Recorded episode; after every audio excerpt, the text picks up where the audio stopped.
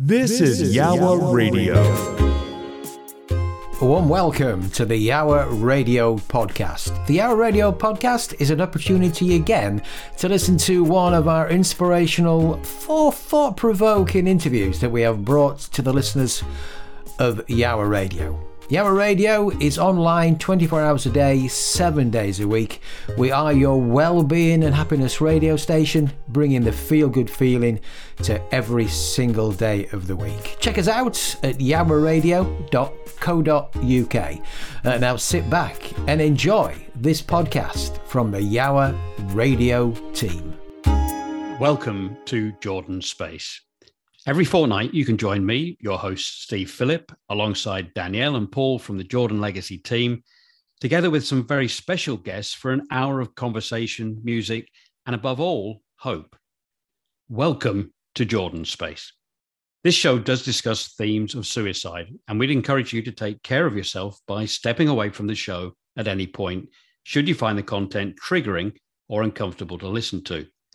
For support, please visit our website, thejordanlegacy.com, and our help menu options. Welcome to show 30 of Jordan's Space. It's incredible to think our show has already achieved this milestone. And this week, we'll be bringing you yet another inspiring story as we speak with Marc Convey. At age 14, Marc suffered major burns following an accident in which he was engulfed in a wall of flames. The accident left him with significant physical and emotional scars. 30 years later, Marc is a much sought after speaker, traveling across the globe, sharing his story and his insights, particularly in relation to post traumatic growth. Before we meet with Marc, I'm joined as always by Danny. Great to have you here, Danny. And Paul's going to be joining us in a short while when we speak to Marc about a wonderful short film he's produced documenting the Brighton leg of this summer's Baton of Hope tour. And Danny, it got me thinking about the power of video to get a message across. Do you think people often engage more with a message if it's in the form of a video or a film? Um, I think videos can definitely be more relatable and often more memorable than text. Um, they often have that more personal element because we can engage with body language, tone of voice, eye contact, and it often has a way of capturing the audience's attention in a way that sometimes the written word doesn't. Um, our own bite-sized videos, filmed recently by Box Media for our petition and the Hope for Life conference, have received a lot of engagement, and I think it's definitely made people better relate to us and what we're doing at the Jordan Legacy. That's right, and unfortunately, no one's been put off by seeing Paul or myself on screen, which is which is good. Talking of videos generally, have there been any standout videos that you've come across this year, specifically relating to mental health or raising awareness about suicide? Yeah, there's been a few really thought provoking ones this year. There was one earlier in the year released in February by SOBS charity, Survivors of Bereavement by Suicide, uh, called The Ripple Effect, which reflected the reality of the impact of suicide on those left behind. And we know that for every suicide, up to 135 people are directly impacted, and that those individuals are then at greater risk of suicide themselves. So I think it's a really important issue to highlight to help to prevent further suicides. Um, another one that I know resonated with a lot of people and has actually been viewed online tens of millions of times is the one released recently by Norwich City Football Club. Club. And um, I won't give it away for those who haven't seen it, but it's one of the most simple yet most powerful mental health and suicide prevention videos out there. And it, it does a fantastic job at reminding us that the signs of poor mental health and suicidal thoughts aren't always that easy to recognize. One of the things we're doing at the moment is we're just launching a, a campaign uh, where we've invited people with lived experience of suicide. Some of those have, have lost loved ones, others have had their, their own journeys themselves personally, inviting them to, to share a message about why this is such an important campaign and encouraging people to share the petition. And as you said a little earlier, I think just seeing the message delivered in the spoken word and visually to camera in that way carries so much more of an impact, I think, than the written word can perhaps ever do. Danny, look, I often hear comments about videos that people don't always have the time to watch a video message um, on their phone or their laptop. It's not always convenient to do so either, particularly if they're on a train or if they're in a room with others present. Are there any tips or any advice you can give for those producing video content to kind of overcome those concerns? Yeah, I think things like keeping the content short, so getting your message across in a quick but memorable way. Adding captions is another one, but do make sure you check those are correct because I know we've had a few mix ups with text captions in the past and sometimes inappropriate wording, so it's always really important to check those. Um, also, adding pop up text works well to highlight key messages to encourage people to watch and listen to the full video. So. It's it's simple stuff, but just that can just make a, a, real difference to people getting the the experience of the video if, if they're not able to turn volume up, for example, with some of the tips you've given there. Mm-hmm. Well, look, thanks, Danny. We're going to take a short break now and play another track chosen by our guest this week, Marc Convey. Let's listen to Coldplay and Don't Panic. And when we return, we'll be speaking with Marc as he shares his truly inspiring journey with us. Every Saturday, 3 till 6 pm, Russell's Resilience Radio Show here on Yawa Radio. This is Yawa Radio. Welcome back, and a very special welcome to our guest this week, Marc Convey. Marc, uh, welcome to the show. Really good to have you join us.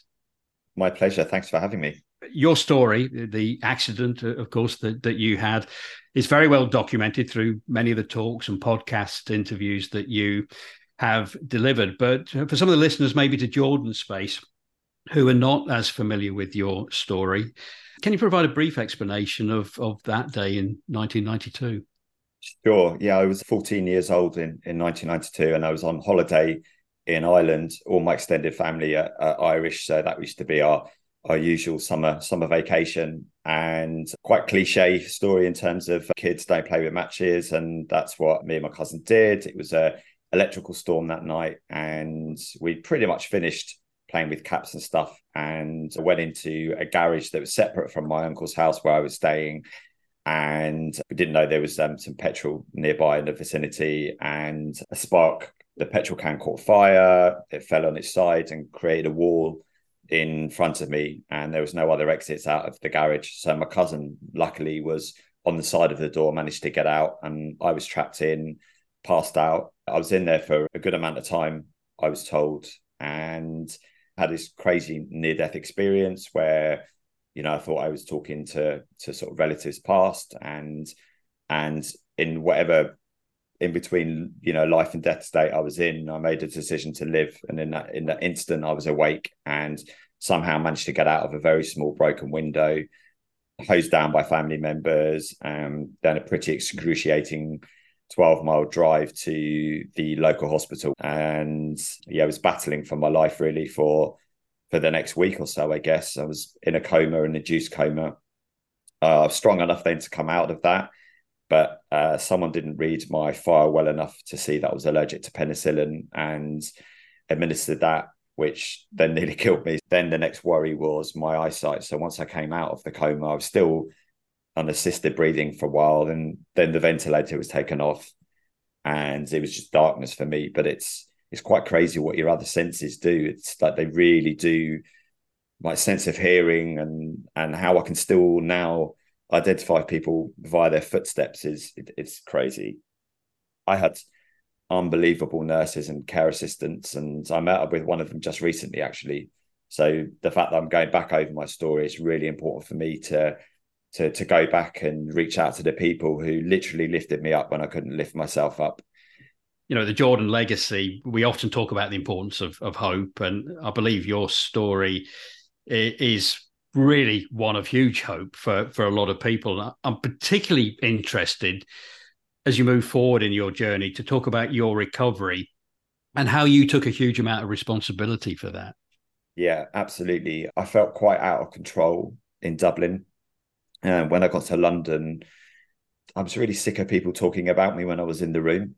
And and I'm I'm you know I'm a very kind of I think I was a very gritty and determined child anyway, and I just wasn't having that.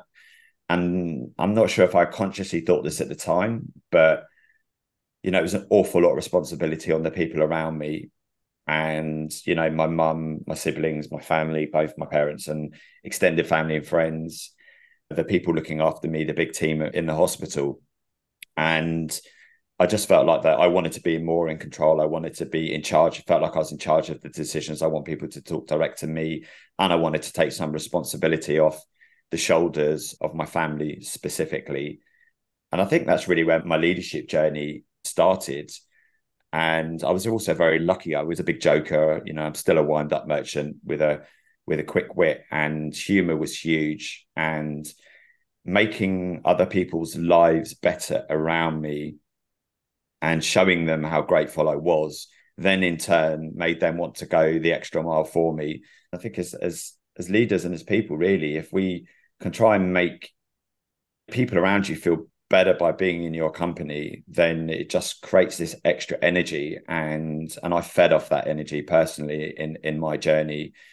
I felt valued still, you know, even though I was a massive resource drain in in every single area on everyone around me. I felt valued by them, and that is just such an empowering feeling to have, and gave me the depths of strength that I needed, you know, to get through these constant mountains, one after the other, that I had to climb. I know how important mindset is to you. I, I understand that school was something you had a mainly positive uh, experience with, despite the mental and physical scars. Obviously, you were carrying there were the challenges you you had to face though during your school time? And if so what was your mindset and attitude toward dealing with those? Going going back to school was was a huge aim of mine. You know one of the, the things that was just human around me was that i was going to drop back a year. And i knew that if that happens it would mentally destroy me. I was very conscious of that at, at the time. And but my right hand was so badly damaged that I had to learn to write with my left hand. So I had that, and then obviously I was really, really badly injured, and then I had a huge, well, a very long road of rehab. So I, in front of me, so even going back to school, it was part time, and but it was so important for me. You know, I needed that target. By that point, I was wearing a, a clear perspex mask that I had to wear 24 hours a day for for two years, and so that was almost like a prison sentence within it within itself. And you know what kids are like. And I went to a very masculine, very sport driven school uh, where it was very much man up. You know, it was it was you know not a feelings kind of kind of place. And I remember that first day going back, and it, it was pretty horrendous, but I got through it. And and then I realised I was kind of untouchable. You know, everyone had probably been warned. You know, say anything to Marc, touch Marc, do anything wrong, you'll be out on your ear. It was amazing. I could, you know, wind up bullies that you know bullied me before, and they couldn't even lay a finger on me. So I kind of started to enjoy the the notoriety that I had and this this status, and looked at the positive things, and and it passed. But by already at that point, you know, I had six months of extreme experiences that I was already learning from. And in some ways, I count my blessings that this happened to me at, at 14 and not at 19 or 21 or 23. And yes, it's horrendous that it was happening on the cusp of puberty, but also I think because I was still growing as a human being, literally, and my brain was still growing, I was able to create more neural pathways than I might have done if, as later on in life. So those extreme things that I had to go through, I was able to find a way through them.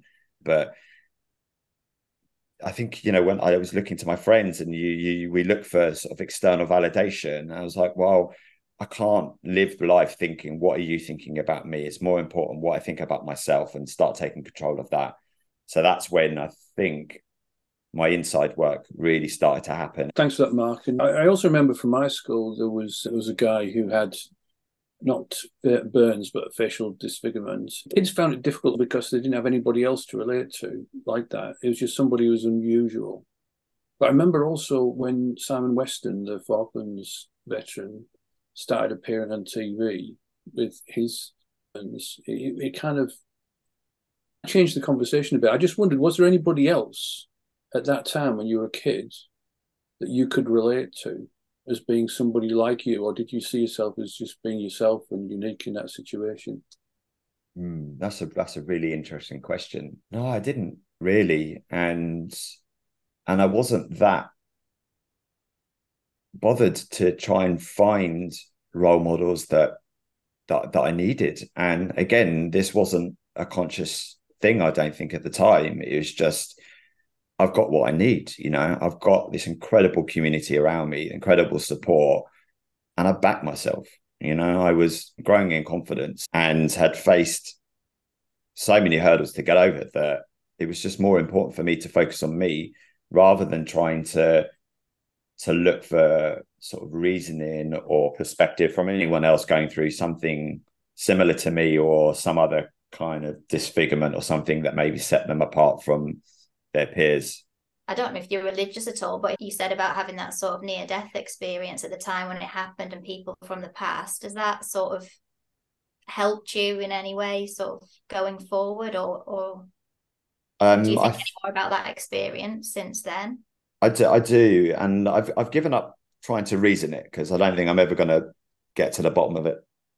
But but yeah, my parents are both Irish. I was brought up uh, as Catholic. You know, I was an altar boy, went to church every every Sunday, and at that time, I think that the way I was reading it was not that I was at the pearly gates of, of heaven or anything anything like that but maybe that there, there was some afterlife and that the voices i was talking to were ancestors who were saying you'll be fine if you come with us. But then i heard my my uncle's voice and he was like no no no no no. You've still got stuff to do here on earth.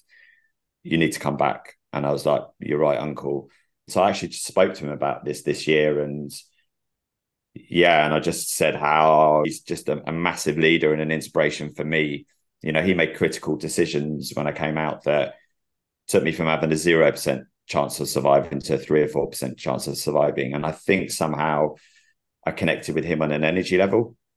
But the religion definitely played played a part in my recovery for sure, in terms of and as much for something for my, my family to hold on to.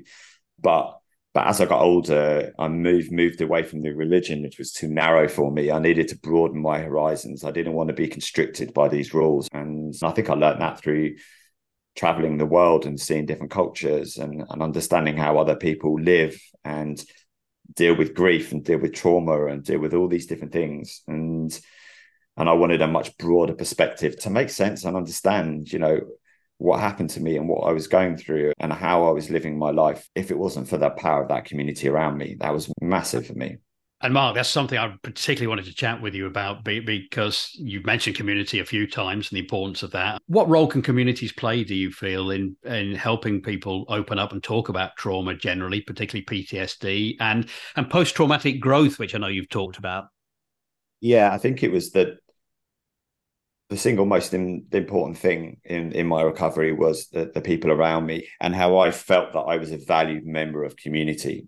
So when something happens to you, some kind of trauma, you tend to separate yourself from your community. And I think the way that we can help anyone going through any type of trauma is just to to make them realize how valuable they are to us. So I had incredible support around me and and in every community that that I was a part of, they made me me feel valued and they put me on a pedestal for sure. And I had this kind of celebrity status in these small little communities, but I really fed off that, and it gave me a lot of confidence and maybe enabled me to fake it a little bit until I made it. But that's fine. I think we can live through our personas for in the short term. If we start doing it more long term, and we're not living through authentic selves, then we're into a dangerous territory but this new version of Marc needed to emerge, and and as he was emerging, you know, I had crazy support around me, and was made to feel that I was adding value to to anyone that I came in contact with, and that was just incredible. This sense of community, as we've all agreed, is really really important, and there's actual support, community support around.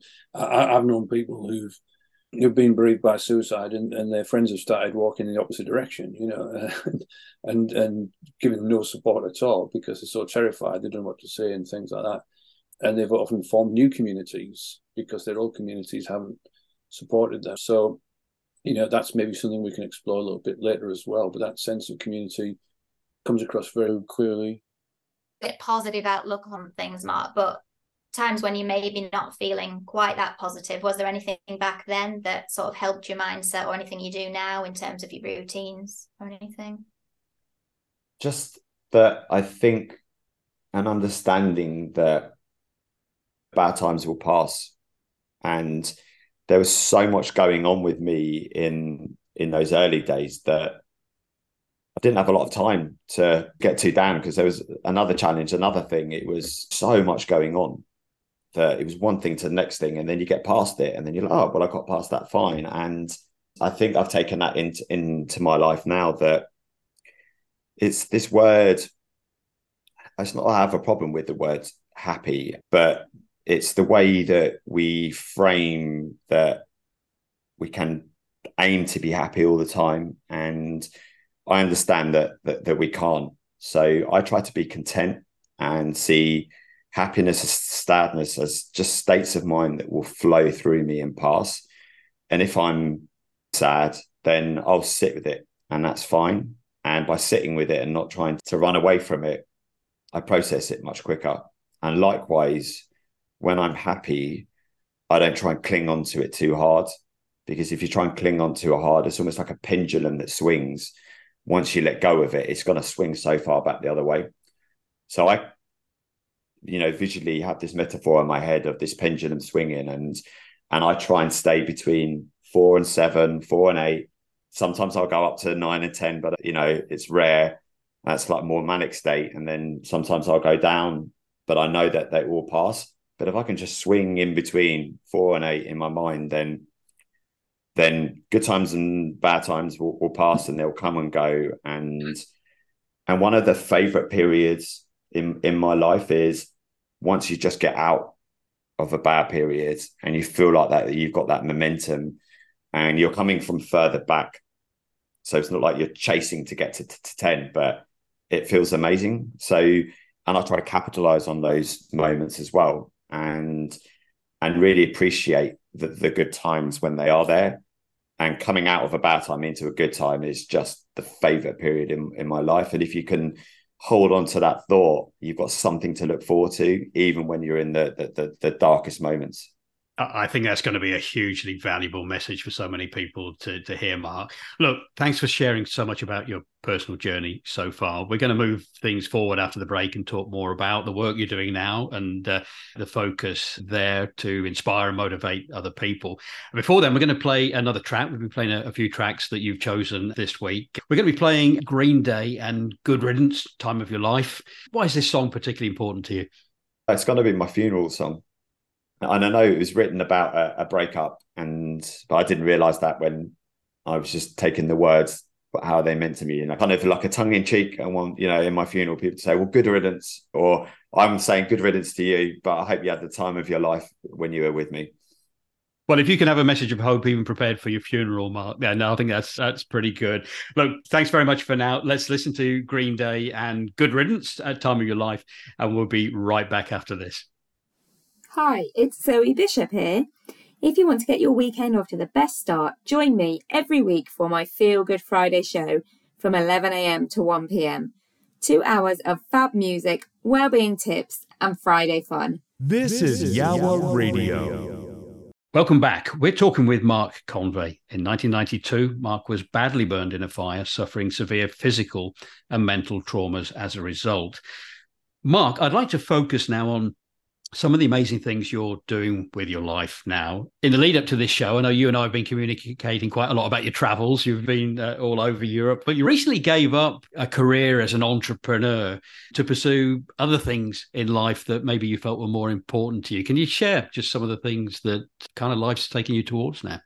Yeah, ab- absolutely. I just want to give a bit more context about my journey post my recovery, once I went to, to university, and I was stood stood in my hallway where my parents dropped me off, and um, I shut the front door, and I had this all over body reaction, and it was like nothing I'd felt at that time. And I stood there, and it was like, "You you did it, kid. You know, it took you five years, but you know, you got your independence back."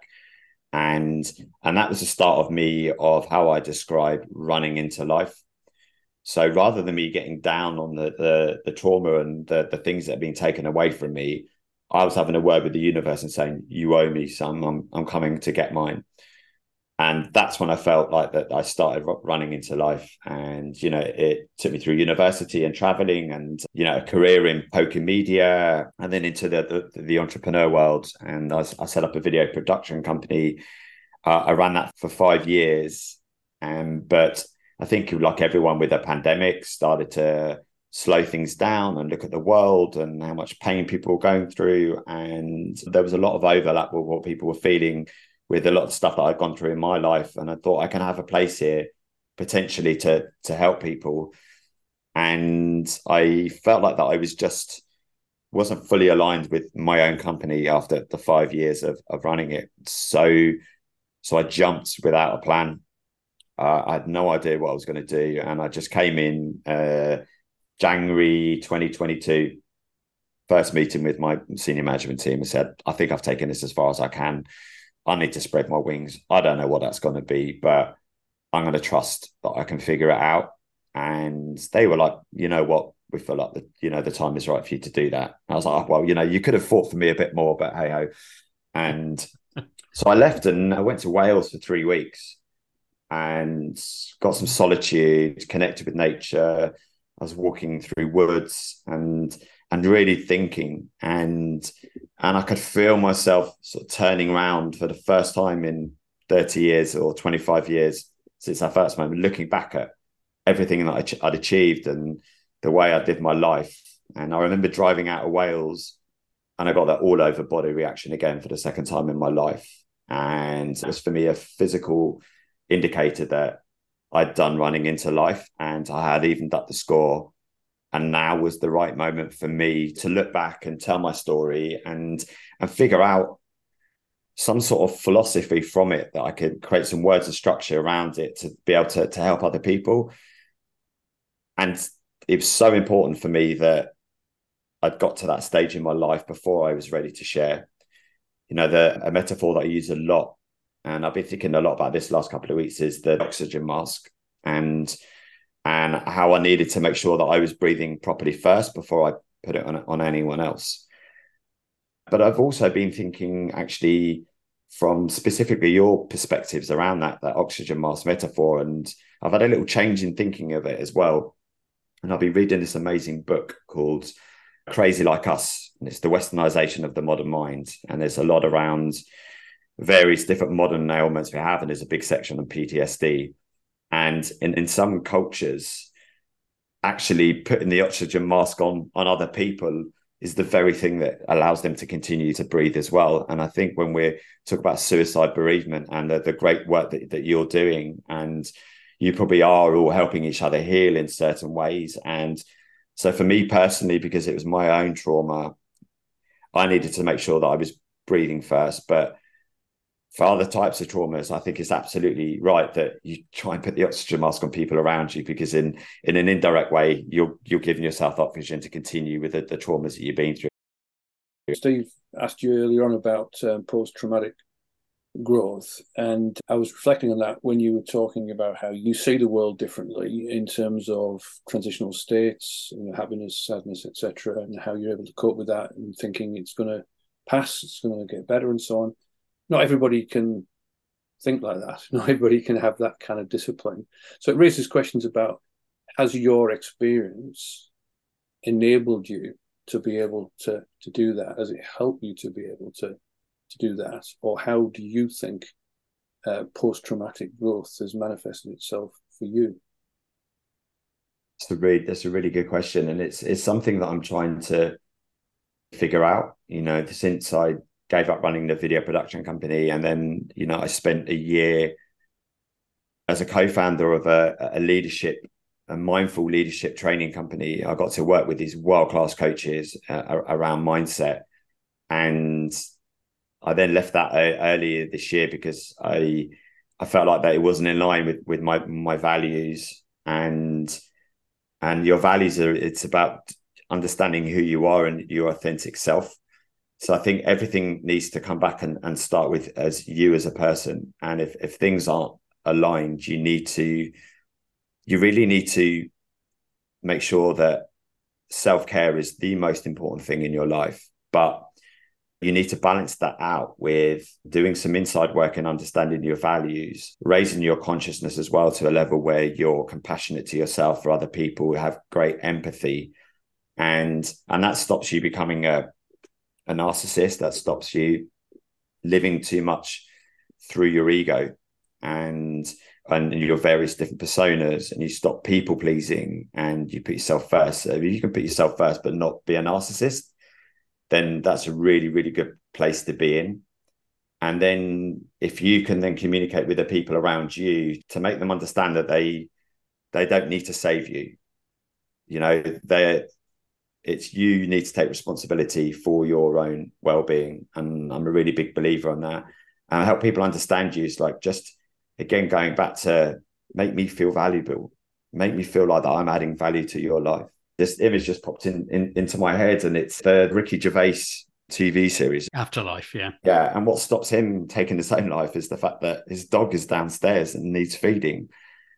And it's just that little thing that little seed stops him making it, you know, it's taking terrible choices, making a terrible choice. And I can imagine if that is a, a group of people in your life that you feel like that you've got to get out of bed every day because you're adding value to those people's lives, then that's really, really empowering. But you've also mm-hmm. then got to make sure that you're only not living vicariously through other people, yeah. right? You need to make sure that you then yeah. are balancing that up. You need both things. Show compassion to yourself, but then balance it out by having this this sense of community and that's how people around you can help. And also it's interesting i was having a conversation about this the other day that 10 years ago when i first got involved professionally for the first time in suicide prevention part of the training from people like Samaritans and and lifeline was around you know who will miss you if you're gone.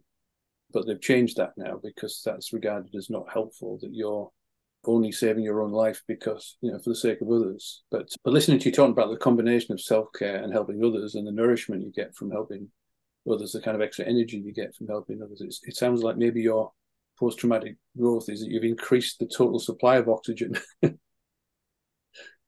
Marc, look, one of the things I know you're, you're passionate about in terms of the message that you want to share is, is motivational speaking, particularly on the topic of, of mental health. Can you tell us a little bit about what your aspirations are for this going forward? So my first motivation was going to be to write a book, a book about my story. So I, I write about forty thousand words over the summer, and then I was thinking about speaking career, and then I thought, oh well, you know, I I used to be a poker commentator, but I know a bit about broadcasting. A, a podcast would be a good thing. And oh well, I, I ran a video production company for five years. I know a thing or two about uh, making videos and films. Maybe I could do that as well. And then thankfully, I started working with a coach, and she was just like, "Stop! Like, how, how are you going to do all these things?" And you talked about your love for traveling and how you need to balance that up. And when are you ever going to get away in your van and do these things? You've got enough to fill the next five years of your life minimum here. Now, I'm like, let's let's try and stagger these rather than stack them all on top of each other. So the the the, the lowest hanging fruit and the most sensible option was was the, the, speaking career and just opening up and showing my vulnerability and also my strength on stage that it, it felt right we're going to take you back to your film production work as well, because you were involved uh, as an important part of the Baton of Hope tour around the UK this summer and actually produced a, a wonderful film to, to help spread awareness about the Baton of Hope. Tell us a little bit about that whole experience for you and the production of the film as well. Yeah, it's it was one of the most worthy and worthwhile and rewarding things that I've ever been involved with within my life. And and it came at perfect time for me as well. You know, I'd I'd gone on a journey, my first ever journey in my, in my van back in March, and it was on that journey that I realised that I shouldn't be running a company. I should just be going solo. I'm standing on top of my own mountain. So I left that behind, came back and effectively shut the organization down. The irony is the very thing that made it so great was the very thing that, that brought it down. And then I went a, a trip around Ireland because I thought, okay, I'm ready to share my story. And and I went back to this business breakfast event that I spoke at uh, a few months before. And Sam uh, Thompson, who was another member of the organizing committee, made a beeline for me and made sure she sat next to me at the when we were eating breakfast. And then she mentioned this thing that Rose uh, Rokins, the, our incredible lead here at down in Brighton, and for that leg, had got involved in. And within about four minutes, I was like, I'm in. For me, it was going to offer a perfect segue into my new sort of solo life and sharing my story. And it was the most incredible team that I've ever been involved with. And then we felt that Brighton was, uh, sometimes it's in a bit of a bubble in terms of its viewpoints in the world, but my God, is it an incredible place in terms of empathy and compassion and people getting behind movements. And I thought Brighton really needs to be one of the the bright lights for this campaign. And our ambitions got bigger and bigger and bigger. And then a person who was going to be recording, uh, producing the video for us pro bono, pulled out. And at that moment, everyone in the room just kind of looked at me, and I was like, I guess I did run a video production company for five years, right? Okay, take this on. So I went out and sourced some funding. And then I went back to my old, luckily, we still have a, a great relationship, my old business partner, James. And we've done a lot of work with Martlets Hospice and various charities and different things. And I always felt that his editing and choice of music and everything around those types of films were the best work that that that, that we ever did. Uh, but I still think that I'm probably most proud of the the Baton Hope film that we created. So nothing that we we got paid for in five and a half years working together made me feel as good as that did after we'd gone our separate ways. It was an honour. Marc, that is brilliant to hear that story. The, the film is stunning. It is absolutely stunning. And also, really importantly, I think a lot of people thought that your role was just making that video. So I think it's really important that you've told us about your full on involvement with this. And we're giving our award, our Hope for Life award, for spirit of collaboration this year for 2023 to all the local organisers like yourself because it wouldn't have happened without you.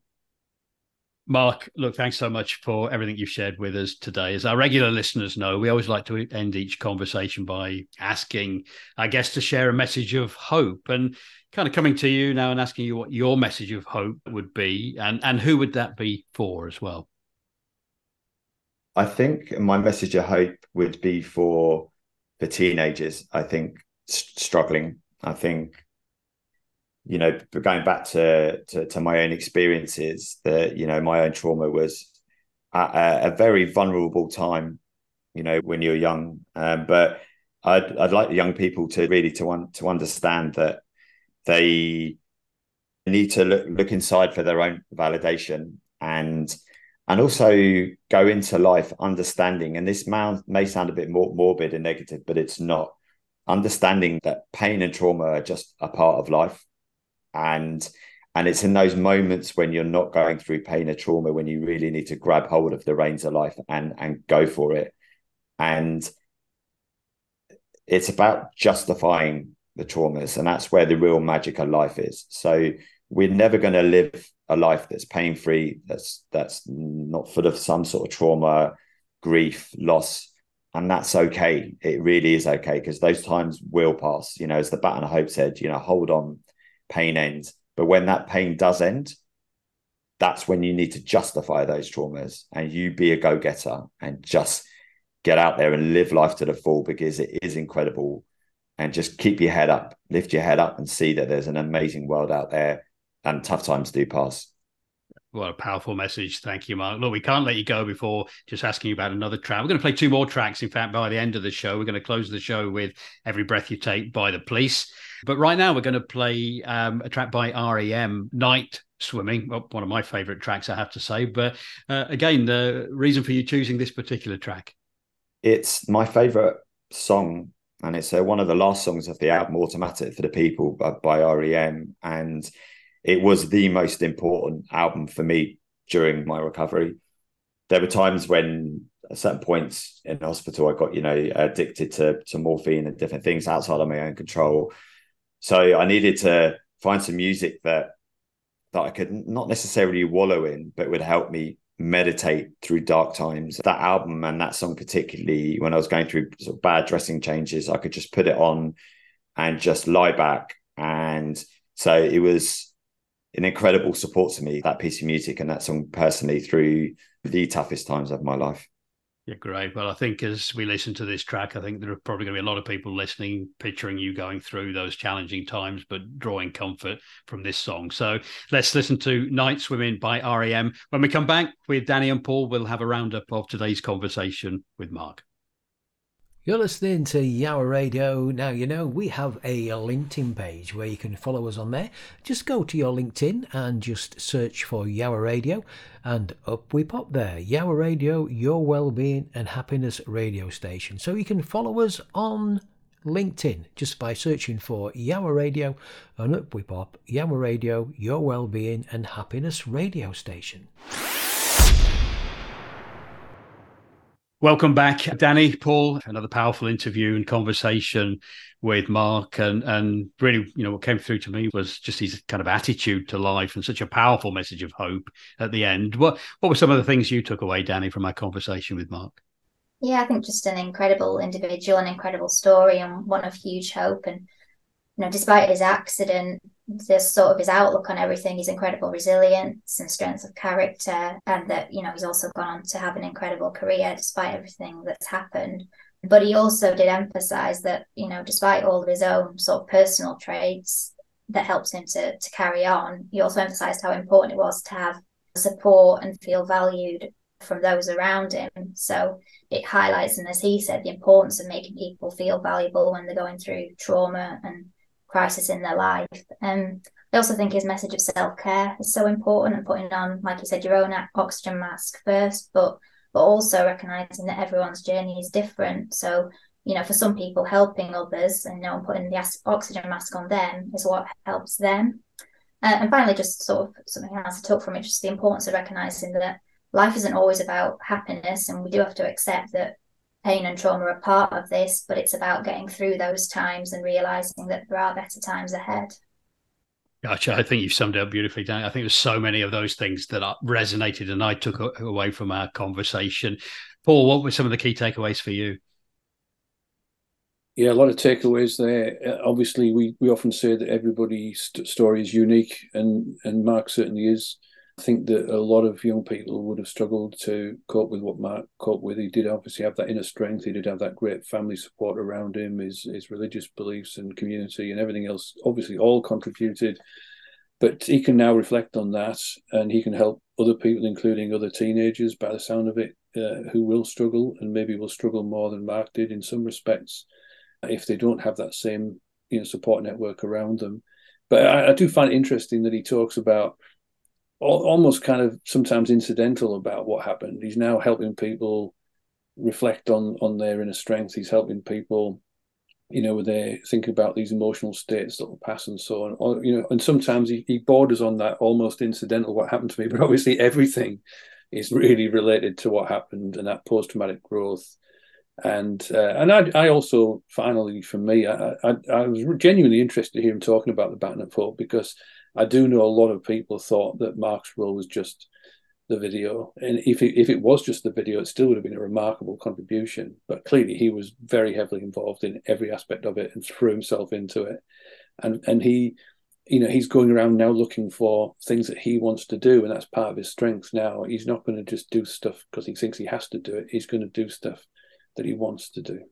Yeah, no, great summing up both of you. Thank you for that. Well, look, that's it for another episode of Jordan Space. Uh, my thanks to Danny and Paul and to this week's guest, Marc Convey.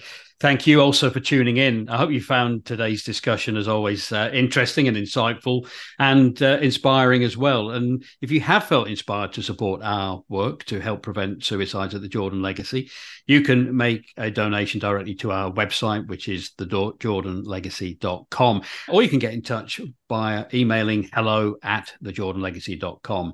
You can engage with us on social media by following the Jordan Legacy CIC's LinkedIn company page we're also on Twitter and Instagram using the username at Jordan Legacy UK. Of course, you can find us on Facebook at the Jordan Legacy.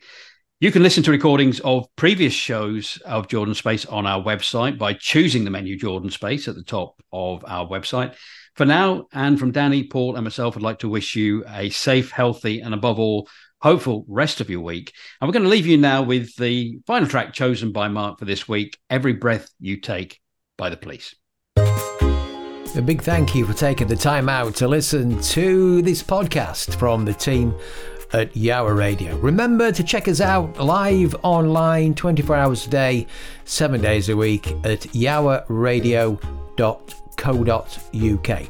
And if you'd like to join us as a guest on Yawa Radio or as a guest on the Yawa Radio podcast, we would love to hear from you. Simply email studio at yowahradio.co.uk. UK. Once again, a big thank you for taking the time out to listen. This is the Yawa Radio podcast.